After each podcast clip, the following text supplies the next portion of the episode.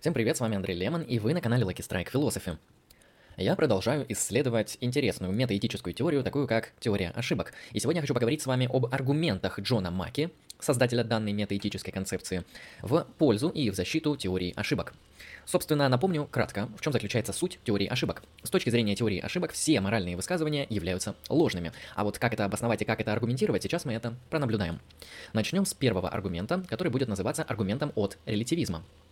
Маки показывает, что разные общества имеют разные понимания того, что является морально правильным и неправильным. То, что полностью дозволено в одном обществе, может караться в другом обществе и наоборот.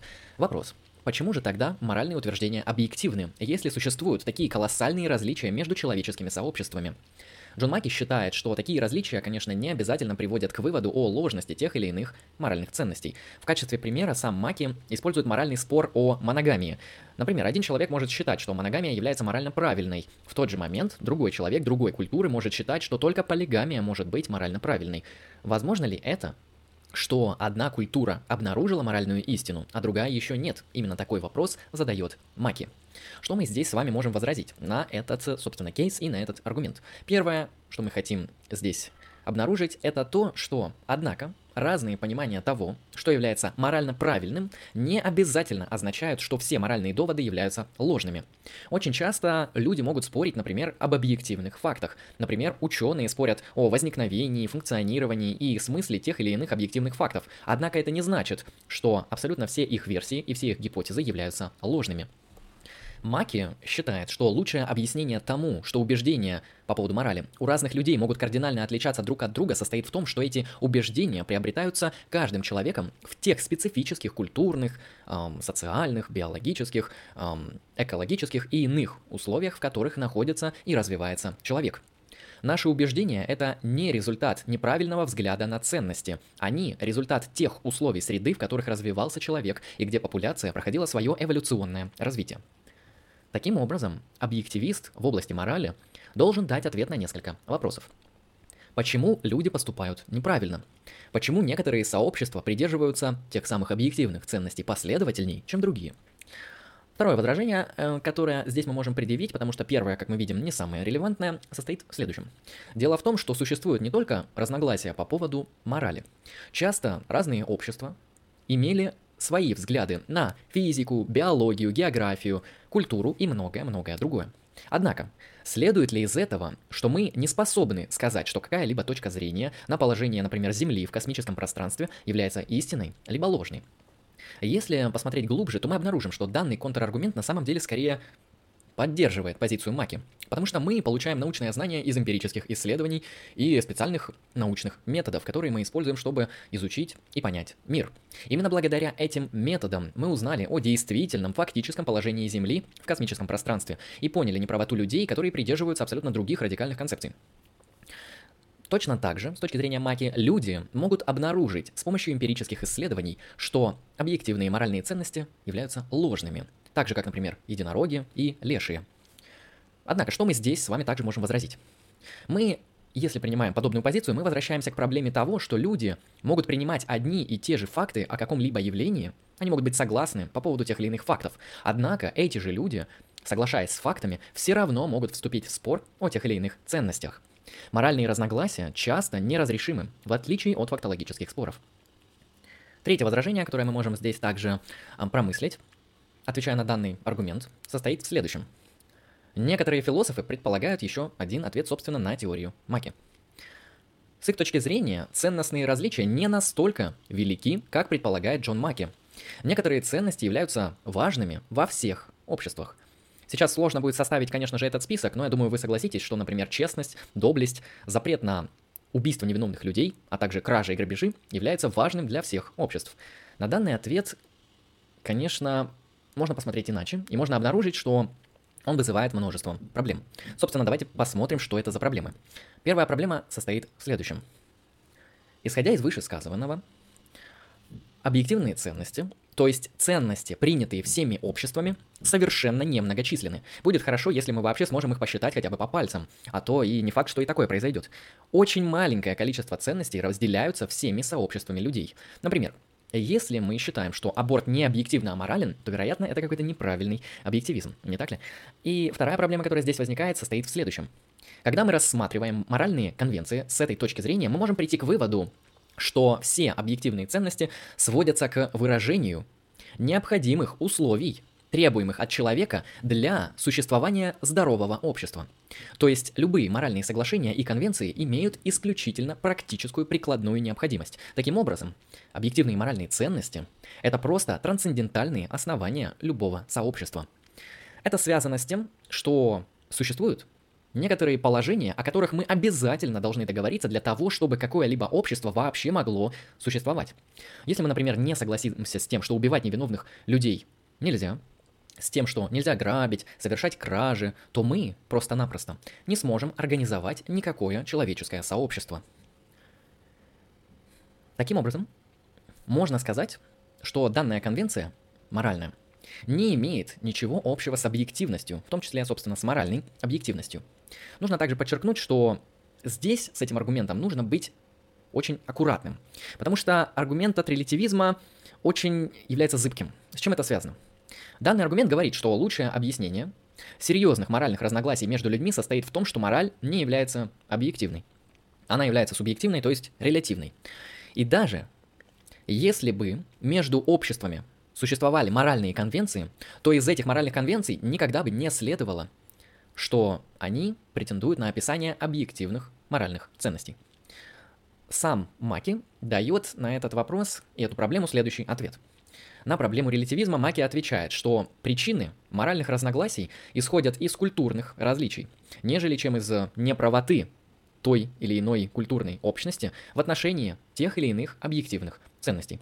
С точки зрения Маки, моральные ценности не являются объективными, и в эту пользу свидетельствует его аргумент от релятивизма.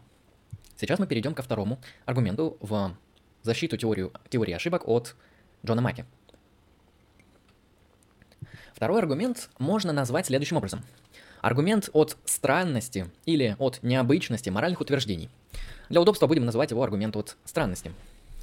А, данный аргумент нам необходимо для понимания разделить на две части. На метафизическую и на эпистемологическую. Начнем с метафизической. Если бы объективные ценности существовали, то они были бы очень странными сущностями, которые фундаментально и онтологически отличаются от всего остального в этом мире. Вопрос. Если бы моральные ценности действительно существовали, какими бы они были? Очевидно, что моральные ценности были бы прескриптивными, то есть предписывающими. Они бы говорили нам о том, как должно быть устроено положение вещей, как нам должно поступать в тех или иных ситуациях. Они бы давали нам причины того, как нам стоит либо не стоит поступать. Например, если какие-то поступки являются морально правильными, например, не нужно лгать, или ты не должен лгать. Значит, это причина не совершать подобные деяния. Если же они неправильные, это, собственно, причина воздержаться от них.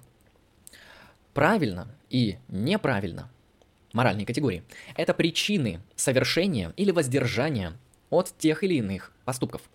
Далее, Джон Маки говорит, что прескрипции, то есть предписания, являются исключительно категорическими. Здесь Маки следует, собственно, Канту.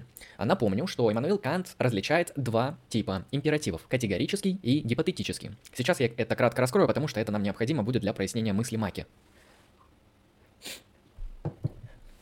Категорический императив – это максима, ну то есть определенное правило поведения или требование в следующей форме. Ты должен делать X – Например, давайте разберемся на примерах, так будет намного понятней. У меня есть друг, который ведет плохой образ жизни. Когда я подойду к нему, я скажу, Васяний, ты должен перестать кидать снюс, курить кальян и пойти в качалку. И подобное высказывание будет категорическим императивом. А теперь рассмотрим то, каким образом работает гипотетический императив. Он имеет следующую форму. Если ты хочешь совершить x, или если ты хочешь достигнуть x, ты должен сделать Y. Например, если ты хочешь быть здоровым, ты должен перестать кидать снюс и пойти в качалку. Гипотетический императив иногда действительно может быть объективным, как в примере со здоровым образом жизни. Если ты хочешь быть здоровым, ты должен перестать кидать снюс, курить кальян и пойти в качалку, именно это утверждение является объективным фактом, потому что действительно, чтобы быть здоровым, вы должны отказаться от вышеперечисленного. И в этом плане гипотетический императив здесь является объективным. Однако, гипотетический императив зависит от наших целей и желаний. Поэтому он работает так, что если ты не хочешь быть здоровым, то ты не должен вести здоровый образ жизни. Вы можете не разделять данный императив, сказав следующее. Я не хочу быть здоровым. Мне на это наплевать. Мне равнодушно. И поэтому вы можете, например, не следовать этому гипотетическому императиву. Именно в этом состоит отличие гипотетического и категорического императивов. Напомню, категорический всегда выглядит следующим образом. Ты должен делать X, или ты не должен делать X. Категорический императив. Гипотетический имеет другую форму. Если ты хочешь X, то ты должен сделать Y. Хорошо. Однако, с точки зрения Маки, Моральные утверждения являются именно категорическими императивами, а не гипотетическими. Например, утверждение «пытки аморальны» означает, что вы не должны пытать людей, и этот императив не зависит от ваших желаний или ваших целей. Он является категорическим. Ты не можешь не разделять данный императив, так как мораль, собственно, и исходит из категорических прескрипций, ну или предписаний. Подытоживая сказанное, мы можем сказать, что для Маки моральные утверждения — это утверждение об объективных категорических прескрипциях. То есть для Маки вся мораль — это совокупность категорических императивов. Теперь мы можем понять, почему Маки считает моральные утверждения странными. Смотрите, здесь встает довольно серьезный вопрос. Какое место занимают моральные утверждения в нашем мире? Вероятнее всего, в нашем мире ничего не имеет свойства быть категорическим императивом. Очень сложно описать прескрипции, никак не зависящие от человеческих желаний и от человеческих целей. Таким образом, задаем вопрос. Как, как вообще в мире находятся моральное предписание? Не убивай, не лги, не кради, не совершай аборт, не пытай и так далее. Каким образом подобные категорические императивы существуют в нашем мире? Или, если сказать проще, каков их онтологический статус – каковы их метафизические основания. Именно в этом и проявляется странность моральных утверждений. Непонятно, как они существуют в мире. Действительно, может показаться довольно странным, что моральные утверждения не зависят от наших желаний и от наших целей. Именно поэтому иногда люди считают, что мораль зависит от Бога. И источником тем самых, тех самых категорических императивов является именно Бог. Вы, наверное, знаете, как некоторые теисты делают следующие утверждения.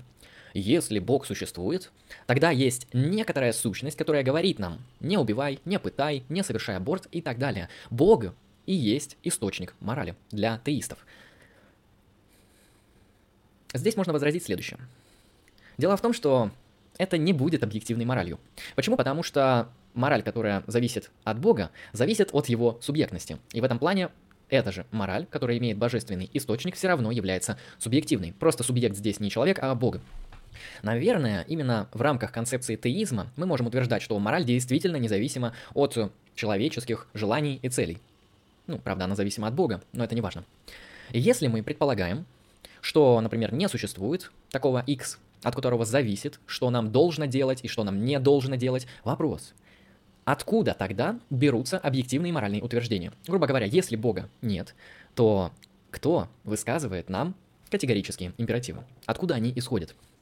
Вместе с метафизическим аргументом, который мы только что разобрали, Маки также предоставляет эпистемологический аргумент, который неразрывно, собственно, связан с метафизическим. Исходя из того, что метафизически моральные утверждения являются странными, встает другой вопрос. Если они действительно объективны, то каким образом мы о них узнали? Как мы о них узнаем? Здесь, собственно, мы переходим к рассмотрению эпистемологического аргумента. Эпистемологический аргумент можно сформулировать следующим образом. Если бы мы знали о существовании объективных моральных ценностей, то у нас была бы некоторая особая способность, наподобие моральной интуиции или моральной перцепции, которая фундаментально отличалась бы от всех способностей, которыми мы познаем мир. Таким образом, исходя из этого, мы не познаем моральные ценности благодаря органам чувств. Мы не можем, например, увидеть аморальность преступления, например, убийства или грабежа, точно так же, как мы можем увидеть дома, деревья, компьютеры, машины и многое другое. Мы не можем услышать аморальность, так же, как мы, например, можем слушать музыку или рэп. Также мы не можем постигнуть моральные ценности через концептуальный анализ и формальные рассуждения. Мы не можем, например, понять, что убийство аморально, так же, как мы понимаем, что дважды два — четыре. Мы не можем понять те самые моральные ценности через составление эмпирической гипотезы.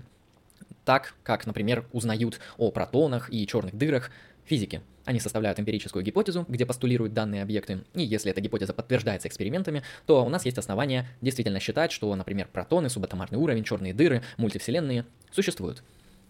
Однако моральные утверждения мы не можем подобным образом как-то понять, как-то обнаружить, даже через составление эмпирических гипотез. Моральные утверждения, как мы видим, невозможно понять через органы чувств, то есть через перцепцию, через концептуальный анализ, через формальные рассуждения и через построение гипотез. Вопрос, серьезный вопрос. Каким образом мы тогда получаем доступ к моральным ценностям?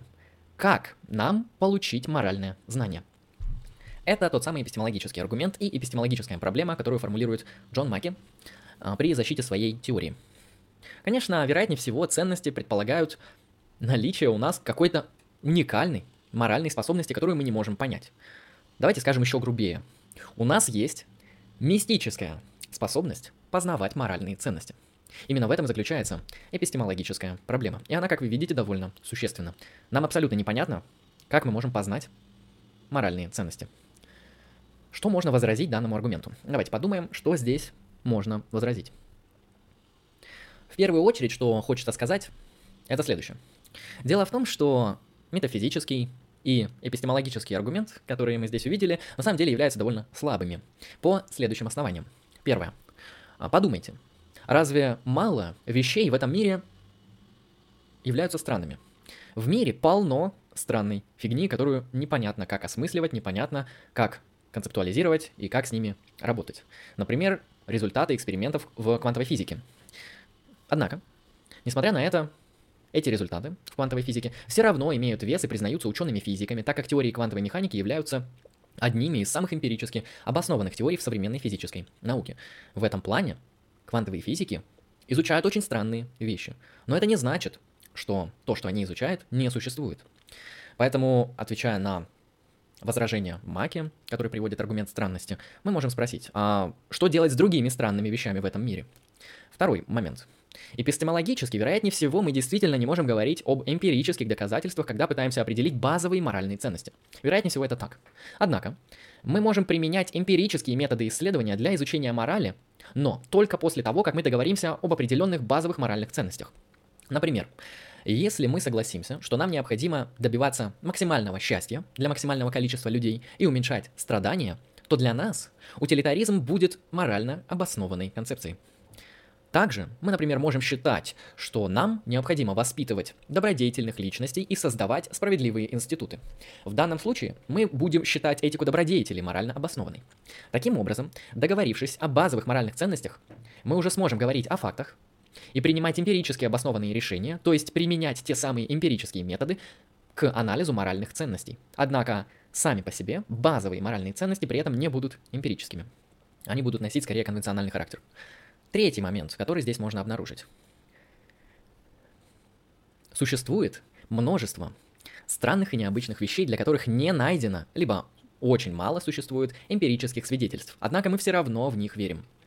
Если с результатами квантовой физики можно еще как-то согласиться, потому что квантовая физика как-никак изучает вроде физическую реальность, то что делать, например, с такими концепциями, как модальность, возможные миры, числа, геометрические объекты, причинность, идентичность и многое другое. Модальные свойства, такие как возможность, необходимость, условность, абстрактные объекты, такие как числа, графики, геометрические объекты, метафизические объекты, такие как причинность, идентичность, возможные миры, все это. Каким образом мы можем говорить о таких странных вещах? Потому что они действительно являются фундаментально странными. У эмпирических наук нет никаких доказательств данных концепций, но мы убеждены, что многие из них действительно существуют. Все эти концепции метафизически странные и имеют абсолютно схожие эпистемологические проблемы, которые описывает Маки. Например, каким образом данные объекты существуют и как мы узнаем о всех этих концепциях. Для анализа данной проблемы необходимо долго думать и действительно искать. Если мы принимаем тот факт, что моральные ценности являются странными, являются метафизически непонятными, эпистемологически недоступными, то нам в то же время нужно и показать, почему другие странные, в кавычках, объекты являются такими же. То есть, что делать с числами, что делать с модальностью, что делать с возможными мирами и многим-многим другим. Для морального объективиста самым лучшим аргументом против аргумента странности будет являться как раз-таки указание на другие странные объекты. Однако, что здесь можно обнаружить? Данный ответ со стороны морального объективиста будет нерелевантен, если у защитника теории ошибок, у оппонента, будут позиции по поводу данных объектов. Дело в том, что он с легкостью может придерживаться тех же самых нигилистических, либо отрицательных, либо элиминативных, либо еще каких-то редукционных позиций в отношении этих странных объектов. Он может спокойно считать, что возможных миров не существует, что математических объектов также не существует реально и так далее. Итак, сейчас мы рассмотрели все аргументы Маки в защиту теории ошибок. Достаточны эти аргументы для защиты данной теории или нет, я думаю, решать вам. Вы можете написать в комментариях, что думаете по данному поводу. Действительно ли подобные аргументы и подобные обоснования делают все моральные утверждения ложными. Или нет. Или что-то здесь не так. И здесь можно к чему-то еще придраться. На этом у меня все. Всем спасибо за внимание. С вами был Андрей Лемон. Всем удачи и всем пока.